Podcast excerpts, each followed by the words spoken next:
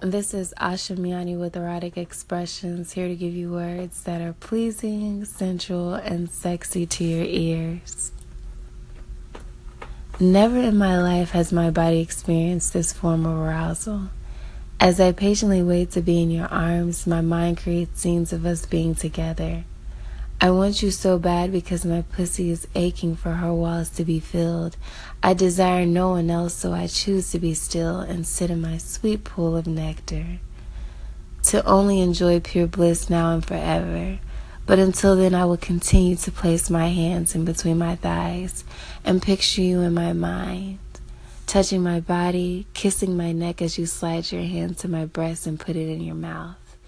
I'm so stimulated that my nipple begins to poke out and you bite it, sending a sharp spark to my brain that turns pleasure into pain. But it feels so good, so it's understood, and I allow you to continue. So you grab my ass and tell me to relax while you slide your tongue in between my lips. And at this point, the feeling is too intense, so now I want you inside of me.